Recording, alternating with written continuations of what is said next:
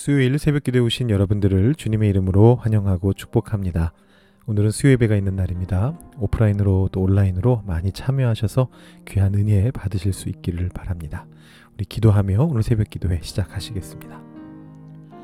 하나님 아버지 감사합니다. 오늘도 주님을 만날 수 있도록 이 아침에 우리의 마음을 이끌어 주시니 감사합니다. 이 사순절의 시기에 우리가 주님의 말씀과 함께 동행할 수 있도록 이끄시는 그 은총도 또한 감사를 드립니다. 아브라함의 하나님, 이삭의 하나님, 야곱의 하나님을 우리의 삶 속에서 매 순간 경험할 수 있게 되기를 원합니다. 그래서 우리의 삶 속에서 부활과 영생의 능력을 가지고 살아갈 수 있게 되기를 소망합니다. 하나님, 우리가 살아가면서 부딪히는 많은 문제들 속에서 우리의 능력만 가지고 살아가려고 하다가 얼마나 많이 좌절하게 되는지 모르겠습니다. 그럴 때 하나님께서 우리에게 주시는 능력을 가지고 그 일들에 대처해 나갈 수 있는 우리들이 될 수 있도록 주님 도와주시옵소서. 우리에게 지혜를 허락하여 주시고 능력을 허락하여 주시고 용기와 열정을 허락하여 주시고 주님이 우리에게 공급해 주시는 그 은총을 가지고 이 땅 위에서의 삶을 당당히 대처하며 살아나갈 수 있게 하여 주시옵소서. 감사드리며 예수님의 이름으로 기도드립니다. 아멘. 오늘 우리에게 주시는 하나님의 말씀은 마태복음 22장 23절부터 33절까지의 말씀입니다. 마태복음 22장 23절부터 33절까지의 말씀을 봉독하도록 하겠습니다. 부활이 없다 하는 사두개인들이 그날 예수께 와서 물어 이르되 선생님이여 모세가 일렀으되 사람이 만일 자식이 없이 죽으면 그 동생이 그 아내에게 장가들어 형을 위하여 상속자를 세울지니라 하였나이다. 우리 중에 칠형제가 있었는데 마지가 장가들었다가 죽어 상속자가 없으므로 그 아내를 그 동생에게 물려주고 그 둘째와 셋째로 일곱째까지 그렇게 하다가 최후에 그 여자도 죽었나이다. 그런즉 그들이 다 그를 취하였으니 부활 때에 일곱 중에 누구의 아내가 되리이까? 예수께서 대답하여 이르시되 너희가 성경도 하나님의 능력도 알지 못하는 고로 오해하였도다. 부활 때에는 장가도 아니가고 시집도 아니가고 하늘에 있는 천사들과 같으니라. 죽은 자의 부활을 논할진대 하나님이 너희에게 말씀하신 바 나는 아브라함의 하나님이요 이삭의 하나님이요 야곱의 하나님이로라 하신 것을 읽 어보지 못하였느냐 하나님은 죽은 자의 하나님이 아니요 살아있는 자의 하나님이시니라 하시니 무리가 듣고 그의 가르치심에 놀라더라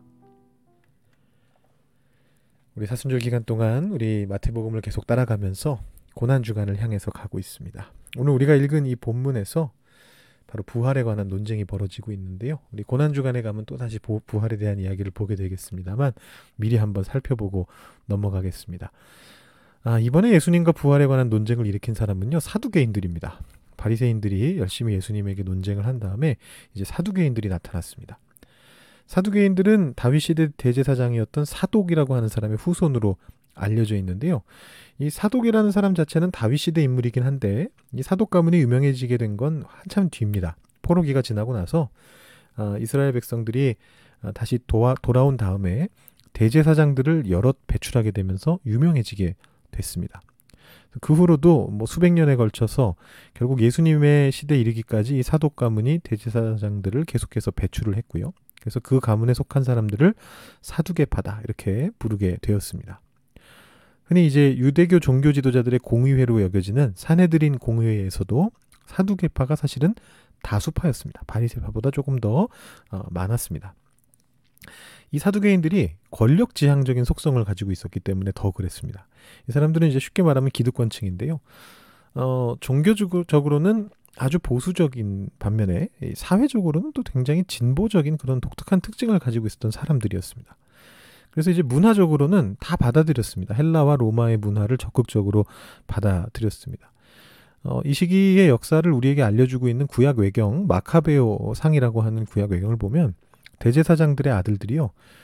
어, 요즘 식으로 말하면 올림픽인데 헬라식의 그 스포츠 경기에 참여하려고 했답니다. 그래서 이 당시 이제 헬라의 스포츠 경기는 전부 다 남자들만 출전하고 다 나체로 이제 벌거벗고 출전하는 그런 거였는데 자기들이 유대인이라는 걸 알리고 싶지 않아 가지고 그 할례의 흔적을 제거하는 수술을 받았다 이런 내용이 이 성경의 그 외경에 나와 있습니다.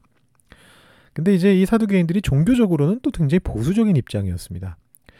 어, 반대파가 되는 이 바리새인들은 구약 성경에 기록된 어떤 율법뿐만이 아니라 뭐 그 이후에 라피들에 의해서 만들어져서 구전된 여러 규정들도 다 율법이라고 생각하면서 엄격하게 지킬 것을 요구했죠. 근데 사두개인들 같은 경우는 거꾸로 어, 구약 성경 중에서도 오직 모세의 율법 오경만을 정경으로 인정했습니다. 그래서 그 율법만 딱 오경만 지키면 된다. 나머지 성경은 다 필요 없다. 예언서 뭐뭐 뭐, 뭐 이게 선지서죠. 예언서 뭐 시편 다 필요 없고 오직 오경만이 정경이다. 이렇게 생각했던 사람들이 사두개인들이었습니다. 이 사두개인들이 이렇게 좀 특이한 종교적으로는 보수적이면서 문화적으로는 진보적인 그래서 혼합주의적인 이런 사상적인 특징을 가지게 된 까닭이 있는데요. 어, 이 사람들이 믿었던 하나님은 어, 요즘식의 표현으로 바꿔 말한다면 이신론적인 하나님이셨습니다. 어, 근데 계몽주의 시대에 나타났던 이신론의 하나님하고 이 사두개인들이 믿던 하나님을 비교해 보면 굉장히 유사하다는 걸 알 수 있습니다. 어, 어느 주석서에 보니까 이렇게 적혀 있더라고요. 사두개인들의 하나님은 매우 초월적인 분이시기 때문에 인간의 행동을 간섭하지도 않으시고 예정을 하지도 않으실 뿐 아니라 죽은 후에 보상을 하거나 처벌하지도 않는 분이셨다. 사두개인들은 하나님이 그런 분이라고 믿었다. 라는 겁니다. 한마디로 인간이 뭔 짓을 하든 터치하지 않는 존재라고 믿었습니다. 그래서 그 결과 이 사두개인들이 너무 자연스럽게 현세 중심적인 사고를 가지게 된 거죠. 권력과 재산을 탐하면서 가난한 사람들을 압제했습니다. 이 또 다른 외경에 구약 외경에 솔로몬의 지혜서라고 하는 외경이 있는데요. 거기 보시면 어, 죽은 뒤에 징벌을 두려워하지 않기 때문에 가난한 사람들을 압제할 수 있는 그런 부자들의 모습이 나타나는데 아마 이 사람들이 사두개인들이었던 것 같습니다. 이렇게 현세 중심적인 사고의 그 끝에서 사두개인들은 결국 그 뭐 천사들도 믿지 않고요. 뭐 영들도 믿지 않고 영혼이 영원히 산다라는 것들도 다 믿지 않았습니다. 그렇기 때문에 당연하게도 부활 또한 믿지 않았습니다. 오늘 본문을 보시면 부활이 없다 하는 사두개인들이라는 문구로 이제 시작되고 있는데 이게 바로 이 사두개인들의 관점을 정확하게 요약한 것입니다. 이 사두개인들이 예수님에게 와서 예수님을 함정에 빠뜨리려고 했습니다. 아주 현학적인 질문을 하는데 어, 현학적이면서도 되게 실생활에 가까운 또 질문을 던집니다. 그게 뭐냐면 일곱 명의 형제가 있었는데 어, 제일 큰 형이 아내를 두고 죽었고 아이가 없었다라는 겁니다. 그런 가정을 하는 겁니다. 그래서 이, 이런 경우에는 그 다음 형제가 형수와 결혼을 해서 낳은 첫 아이를 큰 형의 자식이 되게끔 해가지고 대를 잇게 만들어야만 했습니다. 이거를 이제 형이 죽은 후에 어, 형수를 어, 취하는 결혼이다 해가지고 형사 취수혼이라고 한자로 줄여서 그렇게 어, 부릅니다. 이게 오늘날의 관점에서는 아주 당황스러운 관점이지만 장자의 권한을 중요시하고 가문의 명예를 중요시하던 그 시대에는 아주 당연스러운 그런 문화이기도 했습니다. 어, 이 내용이 신명기 25장에 나타나는데요. 근데 이제 사두개인들이 상정한 상황은 좀 더 복잡해집니다.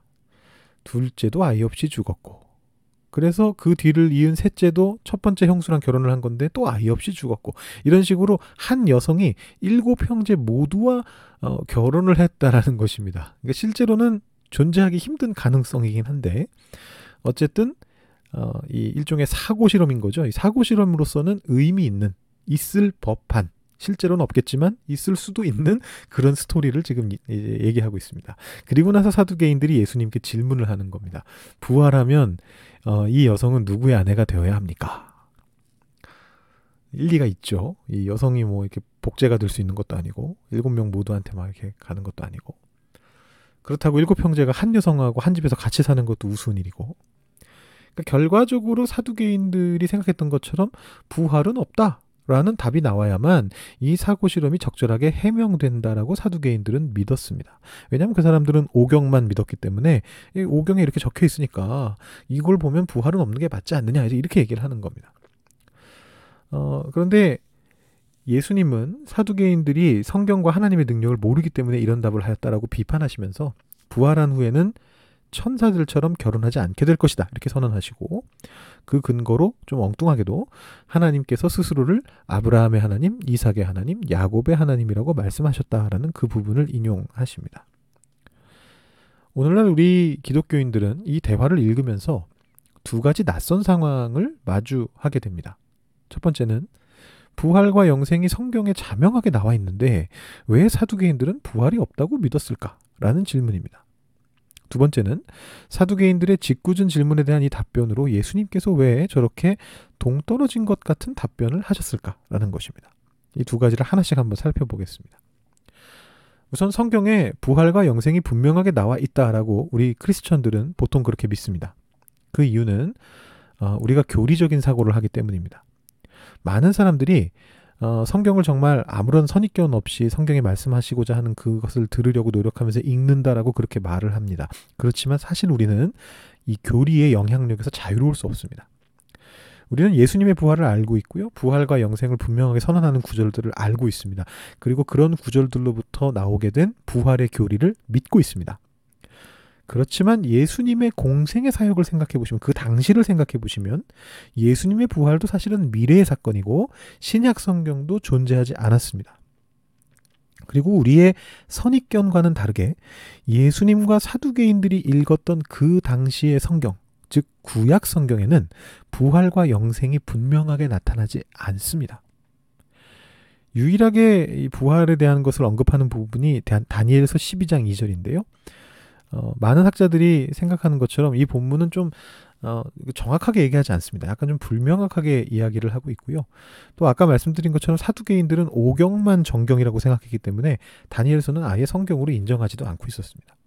그렇기 때문에 이런 점을 이해한다면 사두개인들이 오늘날 우리 기독교인들과는 다르게 부활을 인정하지 않은 것은 당연하다라고 볼 수 있습니다.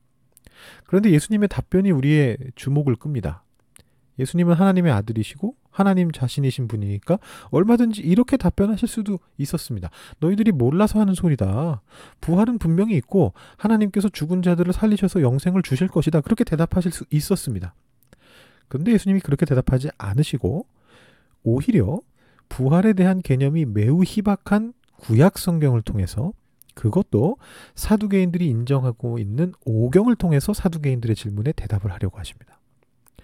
그러니까 예수님은 사두개인들을 설득하는 것을 포기하지 않으신 거죠. 그 사람들이 생각하는 걸 가지고 대답을 해주겠다라고 나오신 거예요. 그래서 예수님께서 어, 구약 성경에 이 오경에 나타나는 하나님의 자비하심과 하나님의 능력이 곧 부활의 증거가 된다라고 그렇게 말씀하십니다. 조금 엉뚱한 답인 것 같았던 아브라함의 하나님, 이삭의 하나님, 야곱의 하나님이라는 표현이 그것을 증명하고 있습니다. 이 문장을 어, 부활의 증거로 억지로 해석하려고 든다면 모세에게 나타나신 하나님이 아브라함과 이삭과 야곱이 죽은 다음에도 어, 현재형으로 그들의 하나님이라고 말씀하시니까 아, 아브라함과 이삭과 야곱이 그때도 살아가고 있는 중인가 보다. 영생하고 있다라는 뜻이구나. 이렇게 간접적 증거로 사용하신 거라고 어, 해석할 수도 있습니다. 그런데 우리 기독교인들이 현대의 교리 체계 속에서 생각하는 것과는 아주 다르게 구약 성경 속에 등장하는 죽음에 대한 관념은요. 아브라함과 이삭과 야곱이 죽은 다음에 그들의 열조들에게 돌아갔다라는 것입니다. 죽은 자는 영원히 사는 것이 아니고 하나님께로 가는 것도 아니고 죽은 사람들 곁에 가서 묻힙니다. 그것이 구약 시대의 사고 방식이었습니다. 근데 이미 그 세 사람이 죽은 이후에 모세의 시대에 하나님께서 현재형으로 나는 아브라함과 이삭과 야곱의 하나님이다 이렇게 말씀하셨으니까 지금도 살아있다는 뜻으로 해석할 수 있죠라고 볼 수 있다는 것이죠. 근데 좀 억지스럽기는 합니다. 이게 논증이라고 보기에는 좀 약하다라는 이제 그런 생각이 듭니다. 근데 예수님께서는 사실 그런 의도로 말씀하신 건 아닙니다. 하나님이 나중에 모세 시대에 아브라함, 야곱, 이상 야곱 이 사람들을 살아있는 것처럼 말씀하셨으니까 살아있다라는 게 아니고요. 예수님이 말씀하시는 것은 이겁니다. 아브라함과 이삭과 야곱의 하나님이라는 호칭이 오경에서 이스라엘 백성들을 애굽으로부터 구원할 때 주어진 칭호입니다. 이 표현은 하나님께서 자비하심으로 그분의 백성들을 돌보고 계시고 그분의 능력으로 그 백성들을 구원하실 것이라는 사실을 암시하는 그런 표현입니다. 근데 하나님의 자비하심은 끝이 없거든요. 하나님의 능력도 끝이 없습니다. 그렇기 때문에 그분은 그 백성들을 죽음의 권세 앞에서도 구해 내실 것입니다. 그것이 바로 부활이고 영생이죠. 예수님의 논리, 예수님의 이 논리는요, 하나님이 어떤 분이신가라고 하는 예, 신학적인 용어로 신론이라고 하는 건데요. 하나님은 어떤 분이신가라는 신론으로부터 나오게 된 아주 당연한 결론입니다. 자신이 택한 백성을 최후의 순간까지 구원하시는 하나님. 마침내 죽음의 권세로부터 구원해서 영생을 선물하실 그 하나님의 속성에서부터 추론되는 것입니다. 그래서 하나님은 죽은 자의 하나님이 아니시고 산 자의 하나님이 되시는 겁니다. 모든 사람을 살리실 것이기 때문에. 우리 사순절 기간에 우리가 예수님의 고난과 부활을 묵상하면서 어, 우리 자신의 삶 속에도 그 부활의 능력이 찾아오기를 어, 간구해야만 하겠습니다. 자비하신 하나님께서 우리를 돌보시고 능하신 하나님께서 우리를 구원하실 것입니다. 하나님이 그런 분이시기 때문입니다. 죽음의 순간에서 구원해서 영생을 선물하시고 그 영생의 삶을 이 지상의 삶에서부터 살아나가도록 이끄실 것입니다. 하나님이 그런 분이시기 때문입니다. 하나님은 죽은 자가 아니라 산 자의 하나님이시기 때문입니다. 여러분 그 하나님을 믿으십니까? 그렇다면 그 하나님께 우리의 모든 질고와 문제를 아뢰면서 나아가시기를 바랍니다. 이 시간 기도하실 때 여러분의 삶의 모든 문제들을 하나님께 올려드리면서 하나님께서 우리에게 구원을 주시고 능력을 주시고 영생을 주시고 은총을 주실 것을 믿으면서 우리 기도하는 가운데 하나님께로 나아가시면 좋겠습니다. 기도하시겠습니다.